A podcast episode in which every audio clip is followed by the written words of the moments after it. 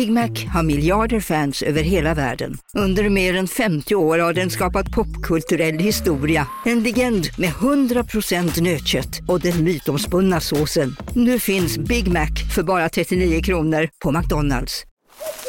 Okej hörni, gänget! Vad är vårt motto? Nej, allt är inte alltid som du tror. Nu täcker vårt nät 99,3 procent av Sveriges befolkning baserat på röstteckning och folkbokföringsadress.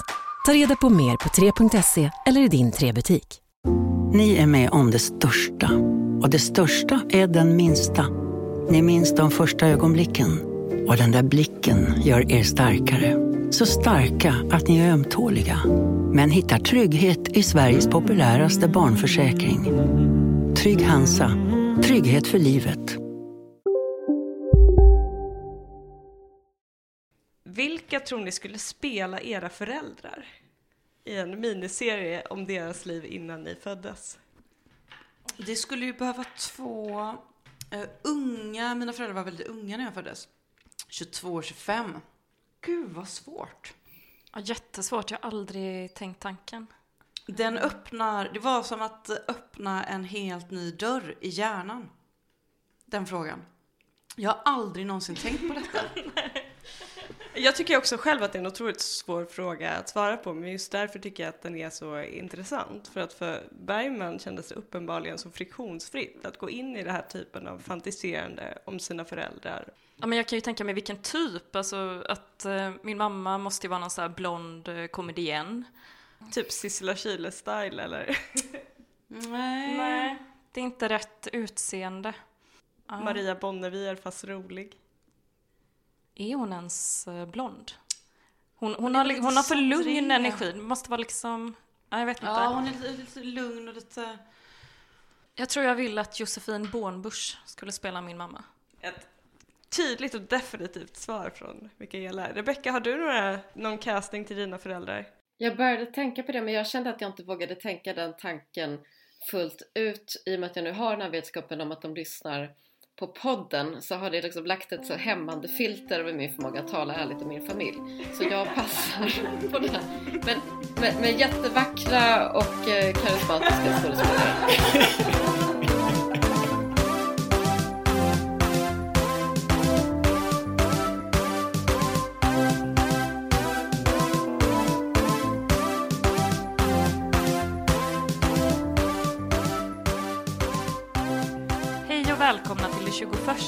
avsnittet av eh, Gästabudet. Jag som talar heter Mikaela Blomqvist. Vi befinner oss i mitt kök i Göteborg. Och med mig har jag Lira Ekström Lindbäck. och en gäst som är Lydia Sandgren. Lydia, du är författare till samlade verk som säkert nästan alla som lyssnar känner till. Och du är också psykolog. Och det är faktiskt så vi känner varandra från början, från någon läsecirkel. Just det, om Lacan. Ja, Riktigt eh, svårt ja. ska det vara. Eh, Du har också en egen podcast som heter Har du inte läst den? Som du har tillsammans med Hedvig Löfqvist. Precis. Den är rolig och den rekommenderar jag att ni lyssnar på. Och med oss från Heidelberg har vi också Rebecka Schärde. Och jag, Malte Persson, Ja, som råkar vara här. exakt.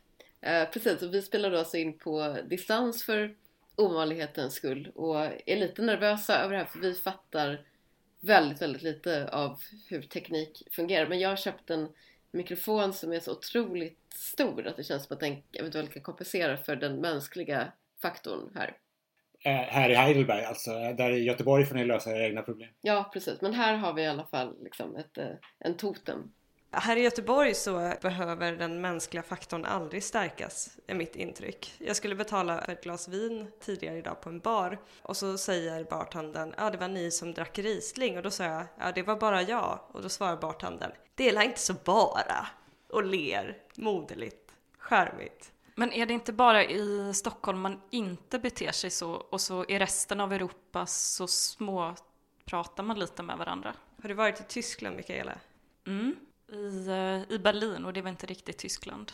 Eh, Säger folk, pratar folk om hur goa de är med varandra i Tyskland, Rebecka? det är ingen som säger det i Göteborg heller. man gör det liksom Vad med säger, vad, säger, vad säger du Lydia? Går folk runt i Göteborg och säger att de är goa? Det... Ja, men det finns ändå en viss typ av folk som gärna liksom lajvar eller som iscensätter den goa göteborgaren. Jag tror faktiskt att jag själv ibland faller i den fällan. För jag tänkte säga, men de är inte från Göteborg, de är från kranskommunen. Det, men... Precis, ja, ja men det är ju jag. jag är ju från Mark. Alltså det, det tror jag absolut. Kanske inte urgöteborgare. Men hur ska man veta skillnaden? När är en göteborgare äkta och när lajvar en göteborgare göteborgare? Uh, gud, vilken bra fråga. Om de, om de ser ut som att de är tagna ur eh, Håkan Hellström-filmen, då lajvar de göteborgare.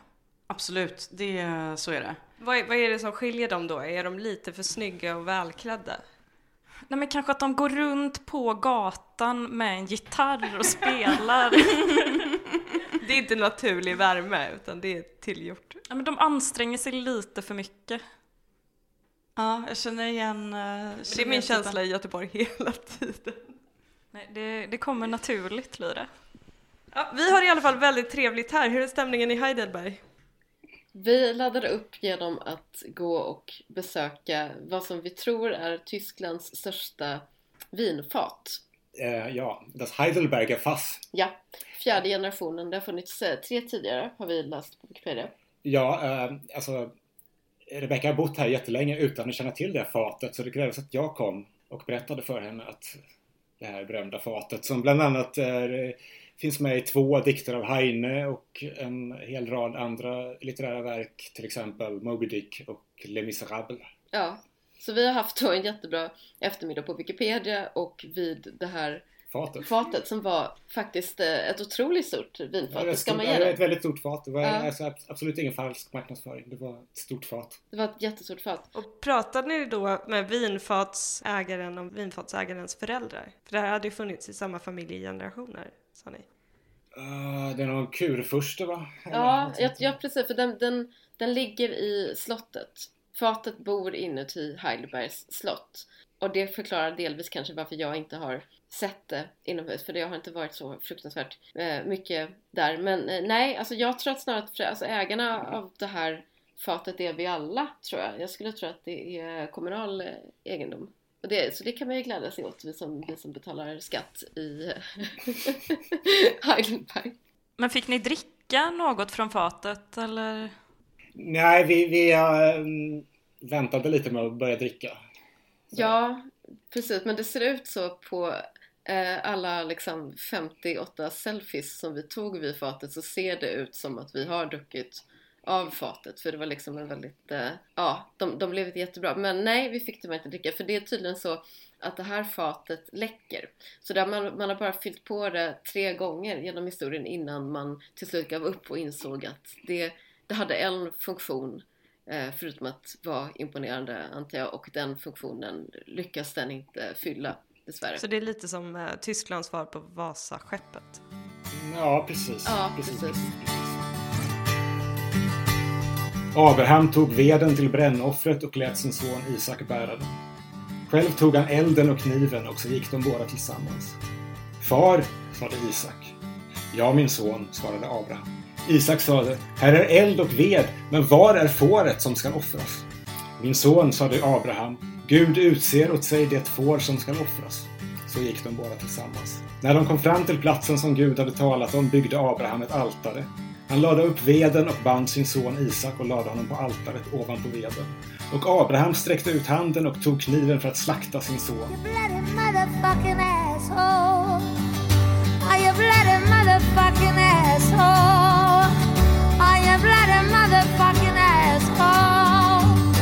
Vi ska tala om föräldrar idag och jag blev ombedd av Rebecka tror jag att inleda med något psykoanalytiskt. det var kanske jag tror jag faktiskt. Då tänkte jag, jaha, vad ska jag välja då? Men min första tanke var faktiskt att det blir förstås Freud. Mm. Eh, men vad ska jag välja av Freud? Vilken guldgruva. Mm. Det, det, känns som att vi kommer börja och sluta med Freud, fast kanske på lite olika sätt. Mm. Idag. Det tror jag. Ja. Ser mycket, mycket fram emot detta. Men då eh, letade jag fram texten Familjeromanen hos neurotikerna som är en text från 1909. Det är innan Freud hade utarbetat eh, Oidipuskomplexet. Den här tanken om familjeromanen är på sätt och vis besläktad och fungerar som en slags eh, föregångare till Oidipuskomplexet kan man väl säga, eller innan tankarna hade liksom nått fram till det så använde han den här metaforen istället, eh, som jag tycker är ganska intressant som metafor, familjeromanen. Och jag tänker att jag läser lite ur inledningen. Den uppväxande individens frigörelse från föräldrarnas auktoritet är ett av utvecklingens nödvändigaste, men också smärtsammaste resultat. Det är absolut nödvändigt att denna frigörelse fullbordas och man får anta att varje normalt utvecklad människa i viss utsträckning har uppnått den. Det, ja. Optimistiskt. Ja, det tyckte jag också. Hur vanligt är det idag, tänkte jag. Faktum är att samhällets framåtskridande bygger på denna motsättning mellan de båda generationerna. Å andra sidan finns det en kategori neurotiker vars tillstånd uppenbarligen är betingat av att de har misslyckats med denna uppgift. För det lilla barnet är föräldrarna i början den enda auktoriteten och ursprunget till all övertygelse. Att bli lik dem, det vill säga den av dem som är av samma kön, att bli vuxen som far och mor är det intensivaste och mest avgörande önskemålet under dessa barnår.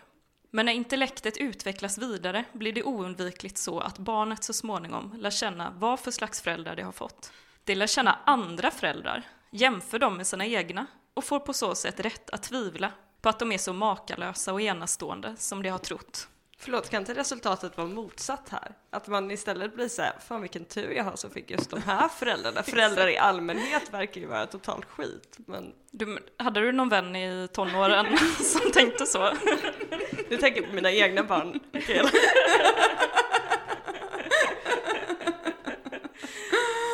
Små tilldragelser i barnets liv som framkallar en känsla av missnöje hos det erbjuder en anledning att börja kritisera föräldrarna och att i ställningstagandet mot föräldrarna utnyttja den vunna kunskapen att andra föräldrar i många hänseenden är att föredra. Och så sen så beskriver Freud då hur varje människa som barn, eh, inte som vuxen, men fantiserar ihop sin egen familjeroman där det finns ett antal fantasier som är vanliga. Till exempel att man, man egentligen har andra mer betydelsefulla föräldrar. Typ Mio min Mio, att Ja. hans pappa är kung i ett annat land och sådär. Ja, det är typiskt. Och så sen då när barnet blir lite äldre och förstår att man inte kan ha en annan mamma eller att det är svårt och ja, Freud skriver så roligt som han alltid gör. När så kännedomen om faderns och moderns olikartade sexuella relationer tillkommer förstår barnet att pater semper intersettus est, faderskapet alltid är osäkert, under det att moderskapet är certissima, i högsta grad säkert. Och då börjar barnet istället tänka sig att modern kanske har varit otrogen och att det har en annan mer betydelsefull far. Vilket också dessutom då ger barnet, pojken, tillfälle att fantisera om sin mor. Hade ni någon sån fas? Där ni bara, jag kanske inte är min pappas dotter. Inte som jag kan erinra mig. Ehm, det kan ju vara bortträngt naturligtvis. För det, det skriver Freud också, att ofta kommer den vuxna inte ihåg de här.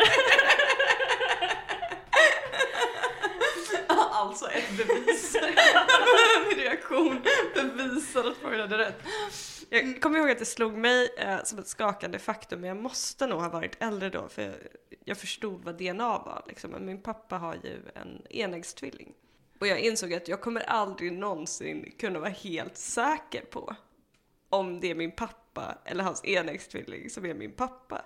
För ett DNA-test kommer ju inte visa någonting i den frågan. Just det, gud vad sjukt. Ja, det här bevisar också Freuds tes. Det, stod för övrigt, det står för övrigt i texten att fantiserandet fortsätter långt efter puberteten. Så, Sluta titta så menande på mig, Mikaela. men jag hade nog någon sån fas, jag, var nog, jag trodde nog att, definitivt att jag var mina föräldrars barn, men jag tänkte nog att jag egentligen borde vara barn till någon som hade ett slott och sånt där Men- typiskt. Är inte alla blonda i din familj? Jo, men jag tror att det gav väl också sådana tankar att jag, inte så, jag var inte så lik min familj för jag var mörk redan som barn och alla andra var ljusblonda. Så. Så du hade ändå något som utmärkte det där. Jag, eh, alltså jag var väldigt förtjust i sagan Askungen. Som jag var, liksom, var djupt identifierad med. Och Askungen växer ju upp liksom utan, det, där finns också liksom betydande föräldrar som är frånvarande på något sätt. Hennes pappa är väl eh, liksom någon slags höjdare. Kung. Eh, är han kung? Jag för mig det. Och sen har hon ju en väldigt närvarande bonusmamma. Ja, exakt. Men pappan är liksom ändå lite borta i berättelsen för han kan ju inte, han skyddar henne, jag tror han dör på något vis. Ja, och att hon är utlämnad där till bonusmamman och eh, bonussystrarna. Är det här ett försök att smutsa ner ordet eh, bonus? Inga kommentarer. Jag gillar ordet plastmamma. Jag tycker att det är synd att det har fallit ur bruk. Det låter som att man är någon sorts trophy wife. Just det, men det, det är väl att det ska då vara olämpligt att kalla det plast för att det låter negativt. Jag måste uttrycka mig försiktigt nu för tiden för mina föräldrar har börjat lyssna eh, på podden och de har eh, saker som de vill framföra. Eh, dels så vill min pappa säga, för jag sa i förra avsnittet att jag inte var säker på att min pappa visste vad en podd var för någonting. Men idag talar jag med, talar jag med, min, med min mamma i telefon och då eh, hör jag pappa skrika någonting i bakgrunden. Och så säger mamma, pappa säger att han vet visst vad en podd är. Så jag känner att jag behöver framföra det för min pappa skulle att han vet precis vad en podd är. Sen så vill han också säga till eh, Lydia att eh, eh, du är hans eh, absoluta nu levande favoritförfattare. Wow! Ja. Eh, och sen så vill han också gärna veta om du eh, skriver på en ny bok, vad den handlar om och när den kommer. Det är de tre svåraste frågorna. Alltså det låter som att dina föräldrar bara har väntat på att vi ska ha temaföräldrar så att de äntligen kan ta plats här. De blev lite illa till mods eh, när jag sa till dem att eh, temat var föräldrar. De, de sa att eh, jag får inte prata om dem. Men jag tror att det var en sån liksom, skenblygsam eh, önskan. Jag tror att eh, de är jätteglada över att jag pratar om dem nu. Man undrar ju genast vad det finns för hemligheter i familjen när du säger så. Eh, ja, det kan man fråga sig. Men nu, nu undrar min pappa när Lydias nya underbara bok kommer. Under 2020-talet. Kan jag lova. Optimistiskt. Det var tyvärr en helt adekvat eh, kommentar. Ja. Men Lydia har ju själv blivit, blivit förälder. Exakt. Eh, och det sinkar väl ner allt lite. Ja, det gör det. Men jag hade nog varit fruktansvärt långsam ändå tror jag. Jag tror att det både sinkar ner och också snabbar upp på något konstigt vis. Vi får se. Det kanske, nästa bok kanske handlar om det. Nej, gud vad tråkigt. Nej, jag tar tillbaka allt jag sa. Du sa till mig, jag, träff, jag träffade ju på dig eh, några veckor, eh, så träffades vi i kvarteret, för vi Mm. bor ganska nära varandra. Eh, några veckor efter att du hade fått barn, och då sa du att du absolut inte skulle skriva en mammabok. Ja, ja, och det låter ungefär som när Rebeckas föräldrar säger Jag vill absolut inte att, att du ska prata om oss. Eh, men det är... ah, Jag ska inte... Gud, så fort jag säger någonting om vad jag ska skriva så uh, trasslar jag alltid in mig så fruktansvärt eh, i mina egna konstiga tankar och fantasier. Men det är ju någonting med den här eh, erfarenheten av- av att få barn som liksom pockar på att artikuleras på något vis. Och eftersom gästabudet inte är en mammapodd så ska jag Eller? inte göra det Eller? nu. Men ehm, ja, kanske, kanske blir någon liten text. Vi får se. Det ser vi mycket fram emot. Är du färdig med Freud, Mikaela, eller har han mer att säga? Nej, men jag tänkte att jag ville fråga er, och kanske framförallt er två som är författare, för Freud menar ju då att alla skriver sin egen familjeroman i huvudet på något sätt och att man har med sig genom livet de här fantasierna eller vad man ska kalla dem och att det på något sätt form, formar en eh, framåt. Om jag inte har missförstått den här texten. Och då tänkte jag att jag ville fråga er hur mycket familjeroman är det i era romaner? Alltså jag har nog alltid haft en känsla av förvåning när man stöter på de här barndomsberättelserna och liksom memoarromanerna och så hos författare, att de verkar vara så vitt spridda. Att nästan alla stora författare verkar ha gjort upp med sin familj och sin bakgrund och sin liksom... Jag kan inte tänka mig särskilt många saker som skulle vara mer oinspirerande än min uppväxt i ett litet liksom radhusområde i mellersta Norrland. Mm. Men jag tänkte, jag tänkte de fantasierna som formades i det lilla radhusområdet i Norrland, så inte den faktiskt... Inte, verkliga, inte verkligheten utan Precis. det som pågick inombords, ja. den blivande författaren. Ja, inte familjen utan familjeromanen. Så då om jag svarar dig att de fantasierna handlade inte om mina föräldrar, då kommer du nicka så här överlägset och säga att då har du nog trängt bort dem. Eller du förstår inte på vilket sätt de faktiskt handlar om dina föräldrar. Nej men det är klart eh, att din tankeverksamhet måste ha formats av um, allt som omgav dig. Ja men det var ju inte bara mina föräldrar, alltså vilket barn, ja kanske Helena Granströms barn, men vilka andra barn omges bara av deras föräldrar när de växer upp? Det, det får lägga till att det har varit en artikel idag i Svenska Dagbladet om Helena Granströms moderskap. Det, därav denna kommentar. Dess närvaro i våra liv. Ja, men jag, eh, jag fick följande association till din fråga Mikaela som var så här, när mina syskon jag har sex yngre syskon. Eh, jag är äldst av sju. Och när... Wow. Ja, ja, verkligen. Jag, jag har liksom alltid... Det är något sånt konstigt sagoboksantal. Mm. Um, och nu då när jag själv har uh, ett barn så börjar jag mer och mer känna, herregud, sju är väldigt många. Och när de här sex syskonen då har läst samlade verk, vilket de har gjort, uh, så har de liksom utropat så här. Men gud vad likt, eller de har liksom tyckt sig känna igen massa olika saker. Eh, liksom teman eller gestalter eller platser och sådär. Och det har förvånat mig, för jag hade tänkt, eh, jag tyckte att jag hade skrivit en jättepåhittad bok. Eh, som ju verkligen inte alls har med min, eh, min faktiska uppväxt i den lilla orten Hyssna med de här sex yngre syskonen och en pappa som jobbar i ventilationsbranschen och en morsa som är hemmafru att göra. Men på något vis så har liksom något letat sig in där ändå. Eh, som de liksom kände igen som, som eh, hemmahörande hos vår familj på något vis. Eh, och det tänker jag eh, måste vara relaterat till liksom det här familjeromanen, alltså de berättelser eller, eh, eller liksom scener eller teman som är liksom kanske också in, inte bara närvarande hos mig utan liksom vårt eh, lilla syskonkollektiv liksom. Men var det några specifika saker de pekade på? Kunde du då känna igen dem så som varande familjära? Ja, jag vill inte hänga ut min släkt för mycket nu när jag har ansträngt mig så för att inte skriva om dem. Men um, alltså, vissa saker som jag själv har liksom tänkt uh, är liksom väldigt, uh, inte i detalj hämtade, men liksom mer eller mindre. Det, det var liksom inte det som de fokuserade på. En stökig vind till exempel. Och, och så. Det sket mig.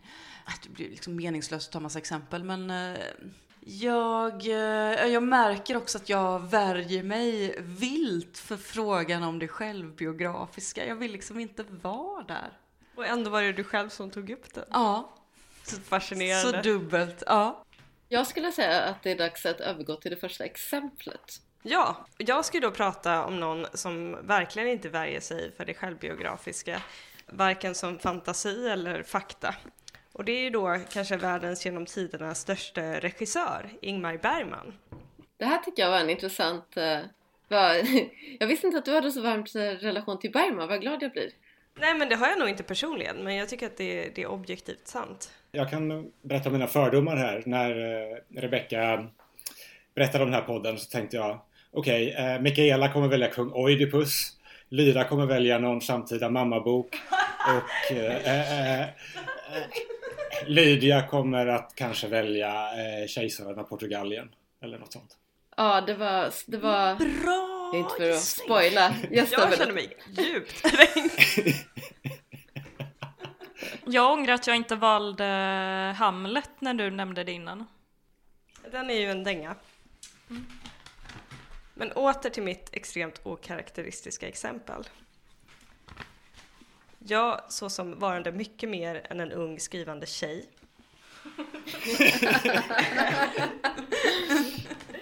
Faktiskt inte längre ung, utan numera själv förälder. Jag tycker alltid vi talar om hur mångsidig du är, att du har varit med i Miljöpartiet och Forum Flicka och...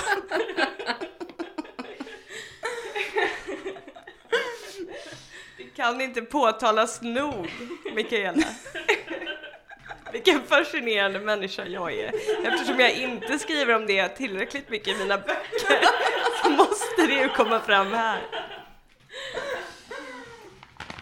Eh, nej, men har ni sett eh, serien Den goda viljan? Nej. Nej. Jag har inte sett serien men jag har läst boken som jag älskar. Ja, nej, jag har faktiskt inte heller sett serien. Eller läst boken. Det är ju helt sjukt, för det kan vara bland den bästa tv-dramatik som har gjorts på svenska. Skulle jag säga. Jag finns på Vi Öppet pratar- arkiv, eller hur?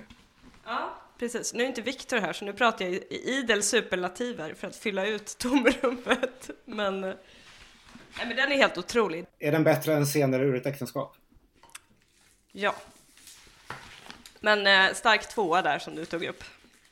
Nej, men det är en, den är regisserad av Bille August. Den är då skriven, den här, eh, det här manuset, eller romanen, det är något slags mellanting av Bergman sent i livet så börjar han liksom fantisera om hur det var när hans föräldrar träffades. Uh, miniserien så spelas hans mamma av Pernilla August och hans pappa av Samuel Fröler. Och då skulle jag först bara vilja fråga er, vilka tror ni skulle spela era föräldrar i en miniserie om deras liv innan ni föddes? Det skulle ju behöva två uh, unga, mina föräldrar var väldigt unga när jag föddes. 22 och 25. Gud vad svårt. Ja, jättesvårt, jag har aldrig tänkt tanken. Den öppnar, det var som att öppna en helt ny dörr i hjärnan. Den frågan. Jag har aldrig någonsin tänkt på detta. Jag tycker också själv att det är en otroligt svår fråga att svara på, men just därför tycker jag att den är så intressant. För att för Bergman kändes det uppenbarligen så friktionsfritt att gå in i den här typen av fantiserande om sina föräldrar. Ja, men jag kan ju tänka mig vilken typ, alltså att eh, min mamma måste ju vara någon sån här blond eh, komedien. Typ Sissela Kyle-style eller Nej. Nej, det är inte rätt utseende. Ja. Maria Bonnevier fast rolig. Är hon ens eh, blond? Hon, hon, har, li- hon har för lugn energi, det måste vara liksom... Nej, jag vet inte. Ja, hon är lite, lite lugn och lite... Nej, nej, det var för svårt. Mm. Det kanske blir, eh, det, det kanske blir en bok av den frågan. Vi får se. Spännande Lydia, det kan ju höras igen om tio år. 20, jag måste skriva klart den befintliga först. Om jag får be. Plus att jag tror också att det är, jag föreställer mig att det är lättare att göra det. Du sa att Bergman var ganska till åren kommen Stämmer. när han tog sig an detta projekt. Jag tänker att det är lite lättare att göra när föräldrarna inte längre vandrar ibland oss. När de är liksom på säkert avstånd. Eller, är eller, att, eller eh, lyssna på ens podcast. Exakt. Att han skrev det här eh, innan de gick bort. Men de var båda väldigt, väldigt, väldigt gamla.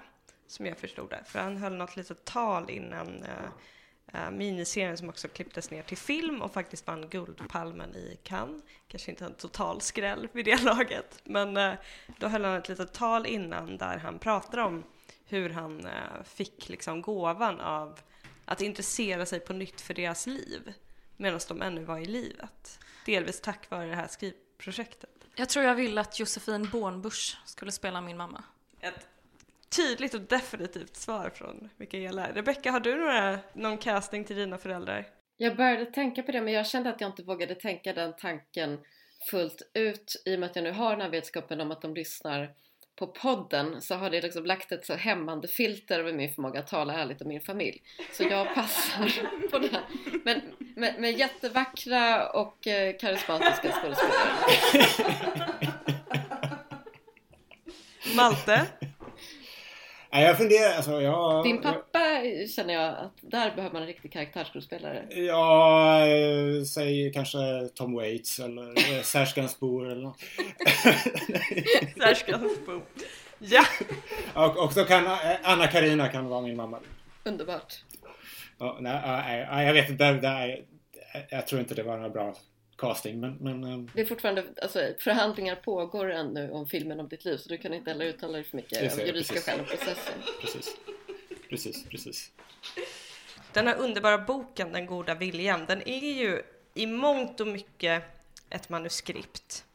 Eh, Det är dialog som är liksom skrivet i dialogform, men det är långa prosastycken, men som är beskrivande i likhet med scenanvisningar. Bara att Bergman beskriver men hur ljus faller hela tiden. När jag läste den här romanen eller boken så kände jag att jag aldrig någonsin har tänkt på hur jag beskriver ljus i mina egna böcker. Att det har varit som en dimension av livet som jag bara varit helt ouppmärksam på. Men det är ju naturligtvis inte Bergman. Men då och då så skiljer sig boken ganska radikalt från eh, serien genom att Bergman kliver in och kommenterar på själva skildringens verklighetsgrad eller hur det har varit att skriva den eller sådär.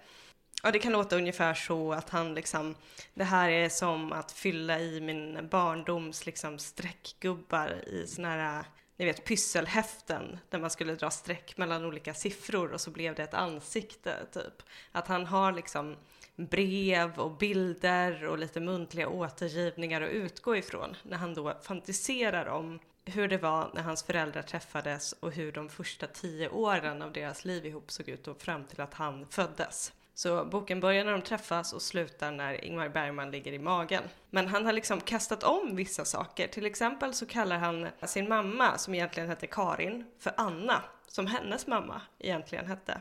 Och sin pappa, som egentligen hette Erik, för Henrik och väljer istället att kalla sin egen f-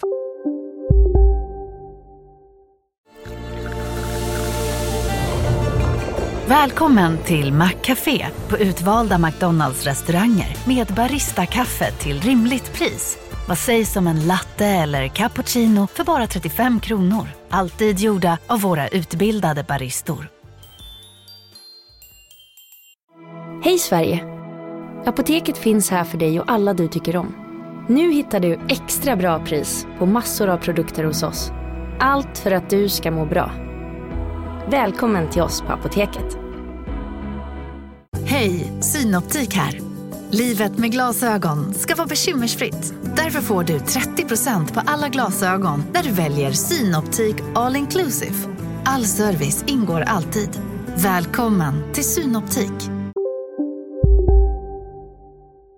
Farfar för Erik som egentligen hette Henrik. Ja, ni hör, det är väldigt rörigt. Men av någon anledning har han liksom tagit sina föräldrars namn från deras föräldrar för att kunna skapa den distans som är nödvändig för att han ska kunna föreställa sig dem som unga. Så Henrik och Anna handlar den här berättelsen om och Henrik är han ska bli präst och han är från fattiga förhållanden och han blir jättekär i Anna som är från en finare familj och de vill liksom, den familjen motarbetar deras förlovning och sådär. Men den scenen jag tänkte läsa nu utspelar sig på sommaren. Första sommaren de har tillsammans. När eh, Henrik och Anna och Annas bror Ernst beger sig ut på en utflykt till ett fäbodhus från sommarhuset där hela familjen eh, Åkerblom, som är Annas familj, håller till. Då man installerat sig förklarar Ernst att han tänker ta sig upp i skogen för att fiska foreller och frågar för formens skull om någon vill göra honom sällskap. Varken Anna eller Henrik förefaller hågade. Ernst säger att det förstår han så väl, men tillägger att han tänker vara tillbaka vid middagstid och att då ska de äta nyfiskat. Så säger han farväl, lägger sitt långa metspö på axeln och försvinner uppåt berget. Anna och Henrik är lämnade åt sig själva och varandra. Tystnadens spänning slår samman omkring dem. Den är öronbedövande och förvirrande och trots allt oplanerad. De börjar kyssas på väg mot kärnan där de tänker bese näckrosorna. De vänder tillbaka till huset och låser om sig och fortsätter att kyssa varandra. Nej, säger Anna, vi kan inte vara tillsammans. Det är omöjligt, Henrik. Jag blöder. Så fortsätter de att kyssas och får av sig en del kläder. De strandar på en säng med ett överkast grovt som nålfilt. Det är knappast till hinders. Så blir det plötsligt ganska mycket blod, tämligen överallt. Anna säger att det gör ont, var försiktig, det gör ont. Sedan glömmer hon att det gör ont, eller det gör inte ont längre. Hon bryr sig inte om att det tycks vara blod överallt och pulsen på Henriks hals bultar mot hennes läppar. Hon snorar och skrattar och håller honom fast. På några ögonblick är detta förfluten tid. men avgörande. Det är så mycket som blir avgörande när man försöker granska ett skeende i efterhand och kan läsa facit. Ett skeende som dessutom består av några få planlöst kringflytande skärvor. Det gäller att komplettera med förstånd och eventuell ingivelse. Någon gång kan jag höra deras röster, men mycket svagt. De uppmuntrar mig eller säger avvisande att så där var det ju inte alls. Så där gick det verkligen inte till. Angående den ovan relaterade episoden har jag inte hört någon kommentar, vare sig i den ena eller andra riktningen. Jag minns att mor sa en gång, Jodå, vi gjorde en cykeltur upp till fäbodarna vid Bäsna. Då vi kom fram fortsatte Ernst, han skulle fiska forell. När han kom tillbaka visade han upp en fet ål. Jag vägrade att döda den så vi släppte ut den i duvtjärn och så åt vi stekt fläsk och potatis till middag. Det kommer jag ihåg. Nu sitter de på den isbrutna bryggan med skurborste och grönsåpa. De skrubbar det gamla sängöverkastet som endast motvilligt ger ifrån sig blodet. Mikaela ser helt förskräckt ut. Ja, men jag tycker liksom, de här detaljerna med att hon hade menstruation och det... mm, Han har tänkt för mycket på detta. Jag var väldigt tagen. Jag satt så här eh, och var, jag såg allt väldigt tydligt framför mig. Som om det vore en film. Mm. Har man också sett eh, miniserien så blir allt extremt visuellt i läsningen. Det var verkligen inget hinder, jag såg den före jag läste boken. Men jag tycker att det här, det, här är så otroligt märkligt. Alltså bara att föreställa sig första gången ens föräldrar hade sex. Precis. Mm. Det, och, det, och så det sen att liksom lägga på en menstruation och liksom, varför gör han det här? Men varför, ja, för, varför säger hon att hon har ont? Är hon, är hon oskuld innan? Eller Det är han är det som också säger hans? att hon har ont. Eh, eller säger hon... Hon säger att, att det gör Ah, ont. ja. Ja. Hon, hon är ju naturligtvis oskuld, men Okej. det För- behöver inte betyda att det gör ont. Det är ju... Först tänkte jag att han hade fantiserat ihop det också och tyckte det var ännu värre. Eller Bergman tänker att hans mamma måste ha varit oskuld. Ja. Men hon var tj- 20 och skulle gifta sig med en präst. Så det är sannolikt, får man ändå säga. Ja, vad, Mm. vad fan vet jag? Men vad liksom. vet Men- man? Ja, det är något... Men sen finns ju hans äh, senare film Enskilda samtal bygger ju på eh, kretsar ju kring att då Anna har nästan påbörjat otrohetsaffär men det är längre fram i deras äktenskap. Så hon var inte helt fläckfri i hans föreställningsförmåga. Det är, det är ju precis i linje med vad Freud skriver. Men jag tänker på något som jag tror Kafka skriver i någon av sina dagböcker, så skriver han något om att eh, de som läser honom kan inte förstå vilken eh, njutning han känner när eh, K dör på slutet i processen. För då är det också han själv som dör. Att det är så njutning för honom att skriva det, för att det man skriver, det lever man också. Och, och var består njutningen? Ja, men han, han hade väl någon slags eh, dödsönskan. Han, han var ju Mådde inte så bra. Gan, ganska missmodig till och, till och från i dagböckerna framför allt. och då tänker jag att skriva så här om sina föräldrar, det är ju också i någon mån att eh, leva det. Tänker jag i alla Mm. fall. Heidelberg? Jag tänker att i fiktion så måste ju ändå figurerna lösgöra sig från de biografiska personerna ganska omedelbart. Så jag kan ändå verkligen förstå att man kan skriva det här om sina föräldrar för att även om det, är liksom, även om det av litterära tekniska skäl är liksom ett väldigt uttryckt anspråk och jag förstår att det är liksom det han försöker, det är Bergman försöker göra, han försöker täcka sig in i sina föräldrar. Men jag tänker att de här Anna och Henrik heter de va? Att de är så mycket, de blir så, som fiktiva gestalter så pass mycket självständiga personer att jag förstår att det kanske inte känns oanständigt eller besvärligt för Bergman att tänka på att mamma menstruerar. För att det är inte mamma, även om det liksom formen kräver att det är mamma så är det ändå men, men eh, också kanske, jag menar att det blir en eh, utmaning om man nu har bestämt sig för att göra det här, att liksom rekonstruera sina föräldrar, så måste han göra det på ett så eh, extremt sätt som möjligt. Och jag menar, han har väl också läst Freud. Det är väl ett problem med alla, alla, alla, alla, alla författare efter Freud känner ju till Freud, så att, att Ja. de vill eh, bjuda på lite snask. Freud, Freudiana. Det är ändå inte så extremt som möjligt, det får man säga. Nej, och det här är nog en av de mest extrema scenerna. Sen är det en hel del liksom äktenskaplig missämja också. naturligtvis. Men jag menar, ja, det är inte så distanserat heller för det finns ju en lit, ett litet onämnt foster i hennes mage i de sista hundra sidorna som är författaren själv. Och jag vet inte, jag, jag, blev ändå lite skakad när jag läste den här äh, boken som jag tycker är faktiskt helt storartad. Jag var, jag var he helt äh, bergtagen av den här boken, men för att han lyckas göra dem till levande gestalter. Och det känns inte som det är någonting som är konstruerat för att uppfylla hans egna psykologiska behov.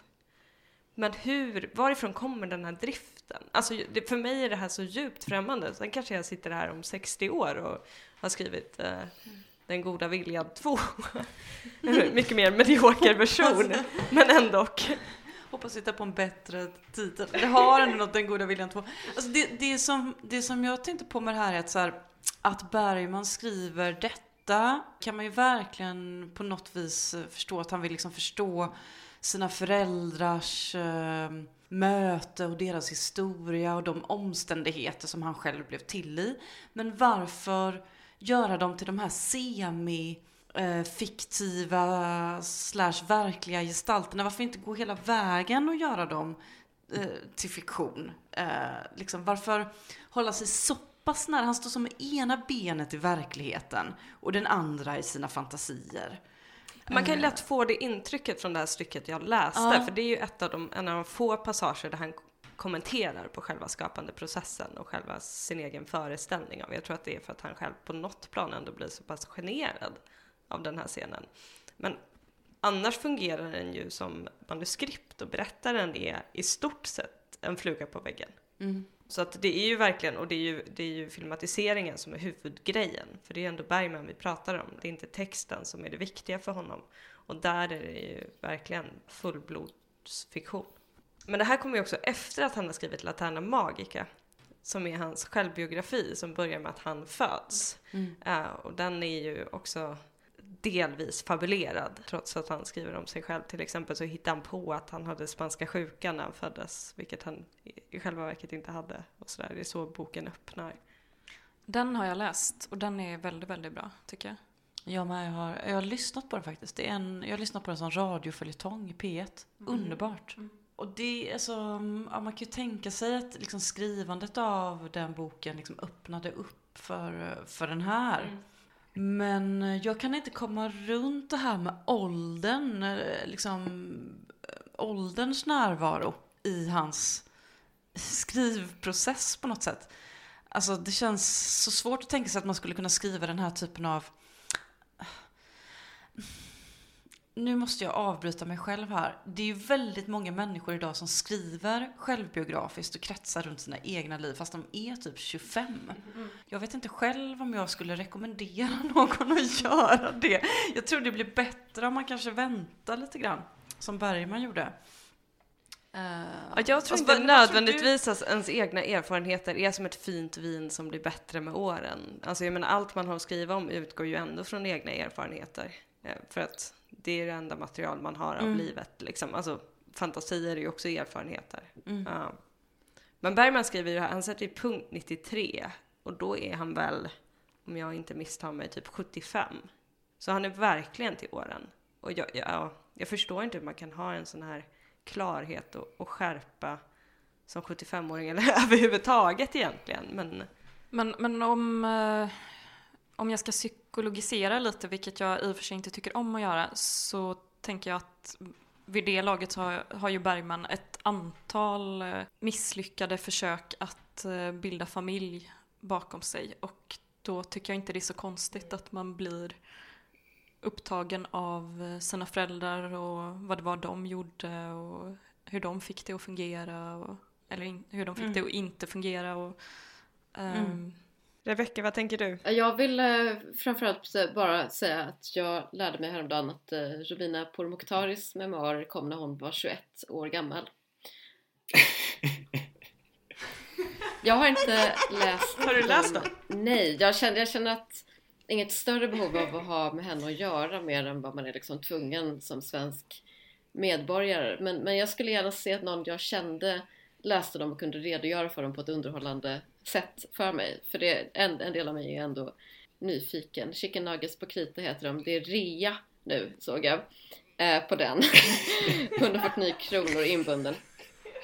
Men, men jag måste bara invända Rebecka att de kom när hon var 27, inte 21. Jaha. Det för, förändrar allting. Det förändrar allting, okej men då, då tar jag tillbaka allting. då, för, förutom då att jag vill att någon ska läsa dem åt mig som en sån här, som liksom svensk inläsningstjänst typ. Att någon, någon ska gärna, gärna berätta för mig om Romina Propotaris memoarer.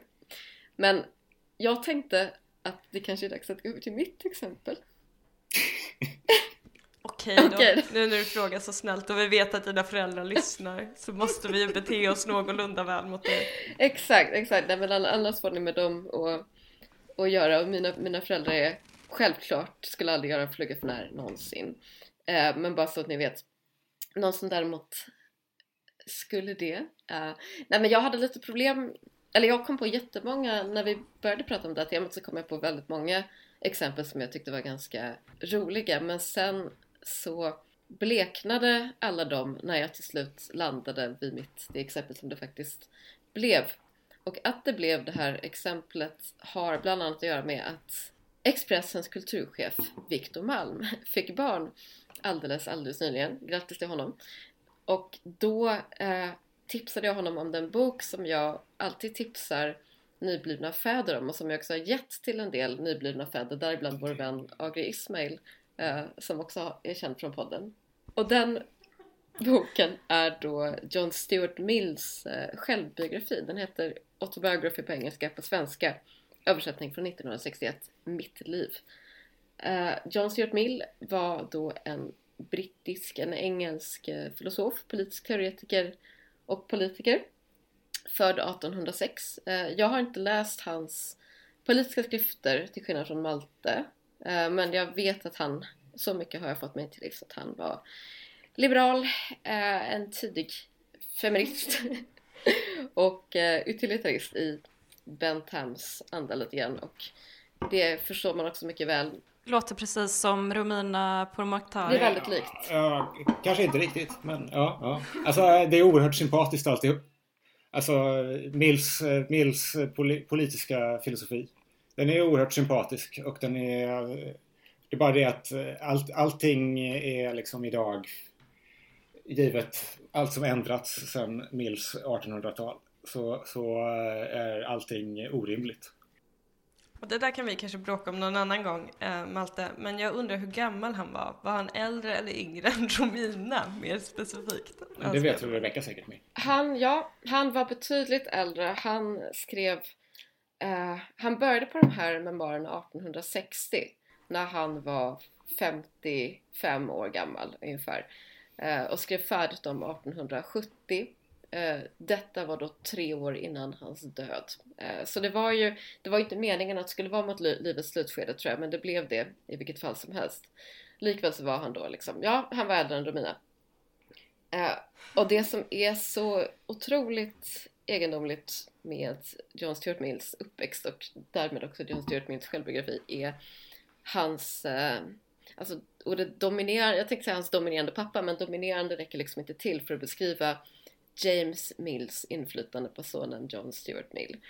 Uh, ni, det kommer, ni kommer liksom förstå varför jag säger så, för den här pappan, han eh, är också någon form av politisk teoretiker uh, och tänkare. När sonen föds är han eh, verksam i London, eh, så är han pappan verksam som författare på i princip heltid eh, och hans storverk heter The History of British India och den var liksom väldigt populär under hans livstid som jag har förstått men tydligen är det så att den inte har åldrats väl. Jag läste på Wikipedia enligt en historiker som citeras där att den här boken beskrivs som the single most important source of British Indophobia.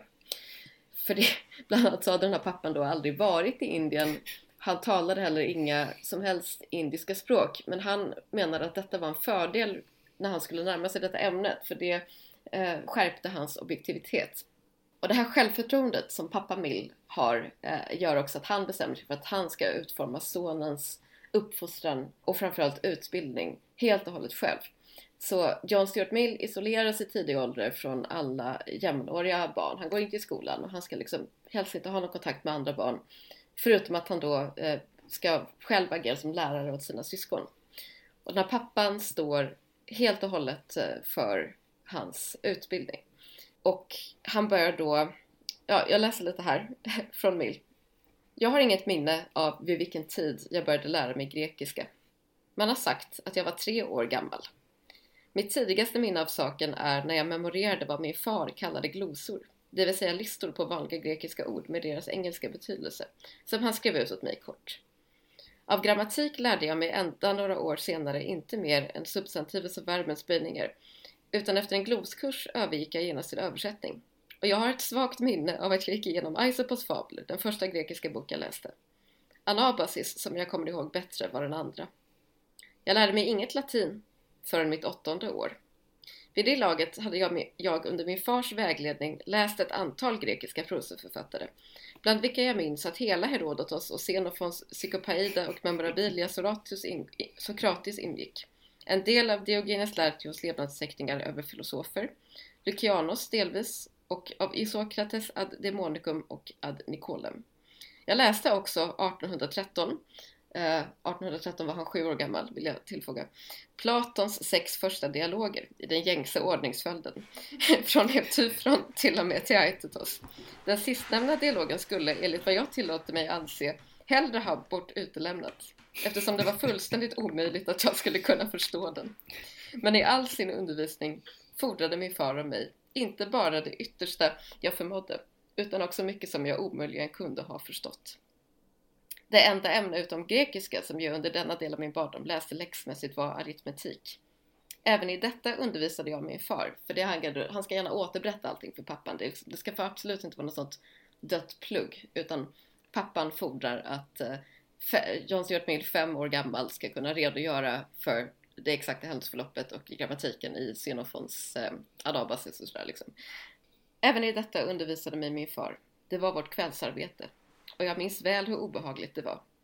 Men lektionerna var bara en del av den dagliga undervisning jag fick. En stor del bestod av de böcker som jag läste på egen hand och i min fars föreläsningar för mig, huvudsakligen under våra promenader. Uh, han, pappa Mill uh, tvingar också John Stuart Mill att uh, lära sig skriva vers. Bra, bra tycker jag. Ja, absolut. Det är liksom tvinga var kanske för hårt uttryckt för det, det är väl liksom han, han uppmuntrar starkt John Stuart Mill att lära sig något så trevligt som att skriva vers. Vid 12 års ålder eh, börjar de studera Aristoteles lite mer intensivt. De läser avhandlingar på latin om den skolastiska logiken. Och han studerar också mycket noggrant sin fars egna skrifter naturligtvis, en, en stor källa till visdom. I synnerhet gäller det då den här Indienboken åt vilken han som 11-åring läser korrektur inför att den ska publiceras. Eh, vi har också lite grann en, jag vill ge en ännu lite närmare inblick i hans eh, pensum här, tänkte jag. Vad härligt det låter ändå att vara förälder till John Stuart Mill. Vilket intellektuellt utbyte från sitt barn. Otroligt stimulerande skönt att ha någon som kan korrläsa ens grejer. Liksom. Jag tänker att det är väl kanske då bara tio år bort för mig. tio år tycker jag. Och då har jag två dessutom. Om du undervisar Men, men var är moden i detta? Undrar jag. Mycket bra fråga. Moden är, hon nämns inte med ett ord i hela den här självbiografin. Hon är totalt frånvarande. De latinska böcker som jag minns att jag läste från mitt åttonde till mitt tolfte år var Vergilius Bucolica och de sex första böckerna av Eneiden. Hela, hela Horatius, utom epoderna, Phaedros fabler, Livius fem första böcker, vartill jag av kärlek till ämnet frivilligt på min lediga tid lade återstod på första dekaden. Hela Salustius, en betydande del av Ovidius metamorfoser, några skådespel av Terentius, två eller tre böcker av Lucretius, flera av Ciceros tal och av hans skrifter om vältaligheten. Även hans brev till Atticus, varvid min far gjorde sig besväret att för min räkning från franskan översätta de historiska förklaringarna i min gås kommentarer. På grekiska läste jag Iliaden och Odysseen tvärs igenom, ett eller två skådespel av Sofokles, Euripides och Aristofanes, fastän jag hade föga utbyte av detta, hela Tukydides, Xenofons Hellenica, en stor del av Demosthenes, Aiskines och Lysias, Theokritos Anakreon, en del av antologin, lite Dionysos, flera böcker Polybios och slutligen Aristoteles retorik eftersom den var den första medvetet vetenskapliga avhandling om något moralfilosofiskt eller psykologiskt ämne som jag hade läst. Och eftersom den innehöll många av de förnämsta iakttagelser som under forntiden gjorts beträffande den mänskliga naturen och så vidare och så vidare. Jag ska säga om den här biografin att den, det är en av de roligaste böcker jag har läst på liksom ett helt omedvetet plan för det är ofta den här ganska torra rabblande stilen och man har en stark känsla av att John Stuart Mill liksom fortfarande är i pappans trollkrets väldigt mycket för det sägs föga onda saker om honom trots ändå. Alltså det sägs liksom vid ett tillfälle att hans största moraliska fel var att han saknade ömhet gentemot sina barn. Något man ju liksom förstår av, av, av allt det här. Men i övrigt så är det ändå, alltså han är väldigt liksom nöjd med den här utbildningen och väldigt stolt över allt som pappan har gjort för honom ändå. Alltså det, han, han, upplever det som en gåva liksom. Ja, men det är en, ja, det är en ganska gedigen utbildning ändå. Det får man verkligen säga. Jag tycker det är helt sjukt, alltså hur minns han alla de här titlarna? Jag har ingen aning vad jag läste typ när jag var 23, ännu mindre när jag var 5. Liksom. Men det är för att du inte är uppfostrad av James Mill. Om du hade varit Säger om min pappa Lydia. så hade du kunnat rabbla. Och dessutom läst i grekiskt original. Jag läste Astrid Lindgrens samlade verk i turordning Emil på Lönneberga, Pippi.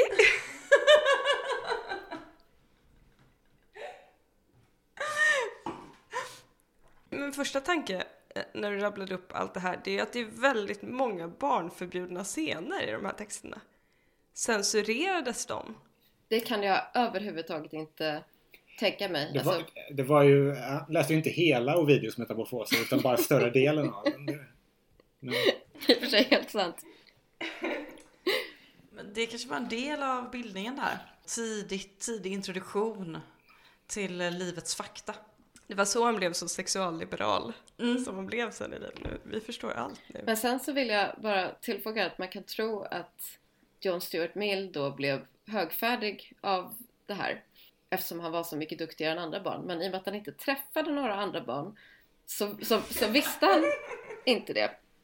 Och han skriver då Hade han några syskon? Han hade syskon ja och han började bli Han fungerade som deras latinlärare i huvudsak. Jag tror inte att de hade så mycket utbyte liksom utöver de filologiska studierna som det framstår här åtminstone. Uh, det också, verkar också som att pappan liksom aldrig berömde John Stuart Mill. Uh, jag ska läsa lite hur hur han beskriver själva pedagogiken här. En av de avigsidor som lättast kommer att vidlåda varje form av tidigt ådagalagd duktighet och som ofta förstör de löften den ger för framtiden skyddade min far mig mycket omsorgsfullt från. Jag menar inbilskhet. Med yttersta vaksamhet höll, mig, höll han mig borta från att få höra mig själv berömmas, eller från att göra för mig själv smickrande jämförelser med andra. Av hans egen samvaro med mig kunde jag inte få annat än en mycket ödmjuk uppfattning om mig själv. Och de jämförelsenormer han alltid höll framför mig var inte vad andra gjorde, utan vad en människa borde och kunde göra. Han lyckades fullkomligt bevara mig från de inflytelser som han så starkt fruktade. Jag var inte alls medveten om att mina studieresultat var något ovanligt för min ålder. Om jag händelsevis fick min uppmärksamhet fästad på att någon annan pojke visste mindre än jag, vilket hände mindre ofta än man skulle kunna tro, drog jag slutsatsen inte att jag visste mycket, utan att han av en eller annan anledning visste föga eller att hans kunskaper var av ett annat slag än mina. Det föll mig aldrig in att säga till mig själv jag är eller kan göra det och det. Jag uppskattade inte mig själv vare sig högt eller lågt. Jag uppskattade mig själv överhuvudtaget inte. Om jag tänkte något om mig själv så var det att jag var ganska efterbliven i mina studier eftersom jag alltid fann mig vara det i jämförelse med vad min far förväntade sig av mig.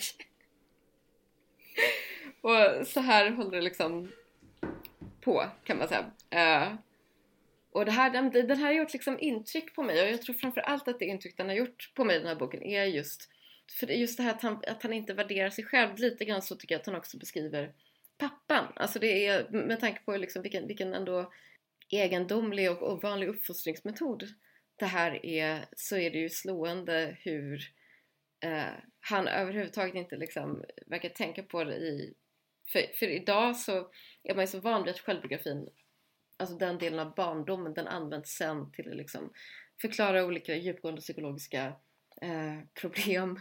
Traumat är ju på något sätt den, den moderna barndomsskildringens eh, motor.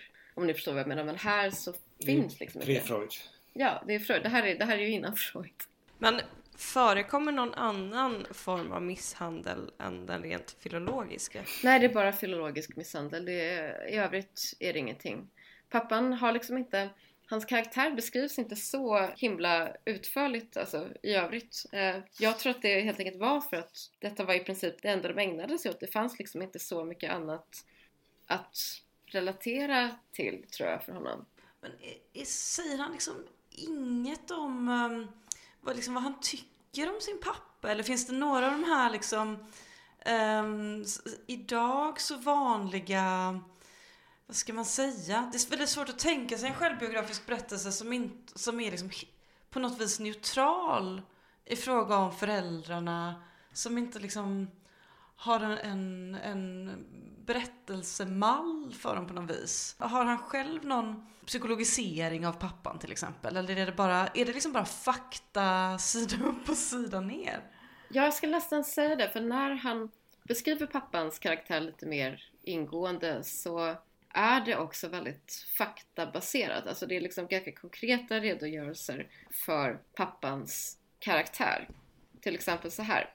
Eh, han ansåg att människolivet i bästa fall var av ganska ringa värde sedan ungdomens friskhet och den otillfredsställda vetgirigheten hade försvunnit.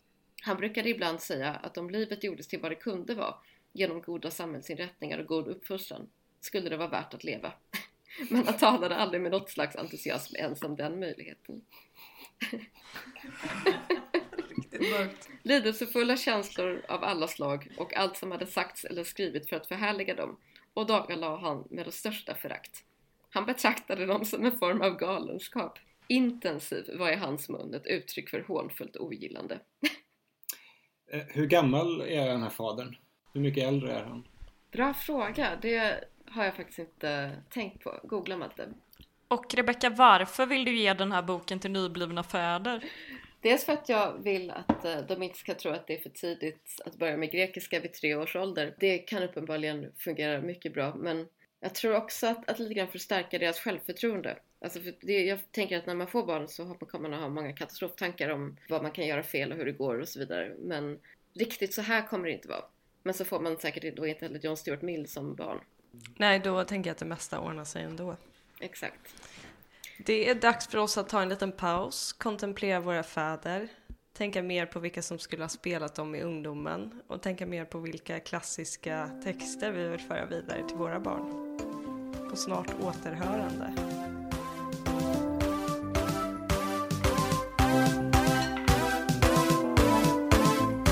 Vill du lyssna vidare på den andra delen av gästabudets avsnitt om föräldrar och få lite mer inspiration, incestskildringar och annat matnyttigt, gå då in på gastabudet.com och klicka på fliken prenumerera.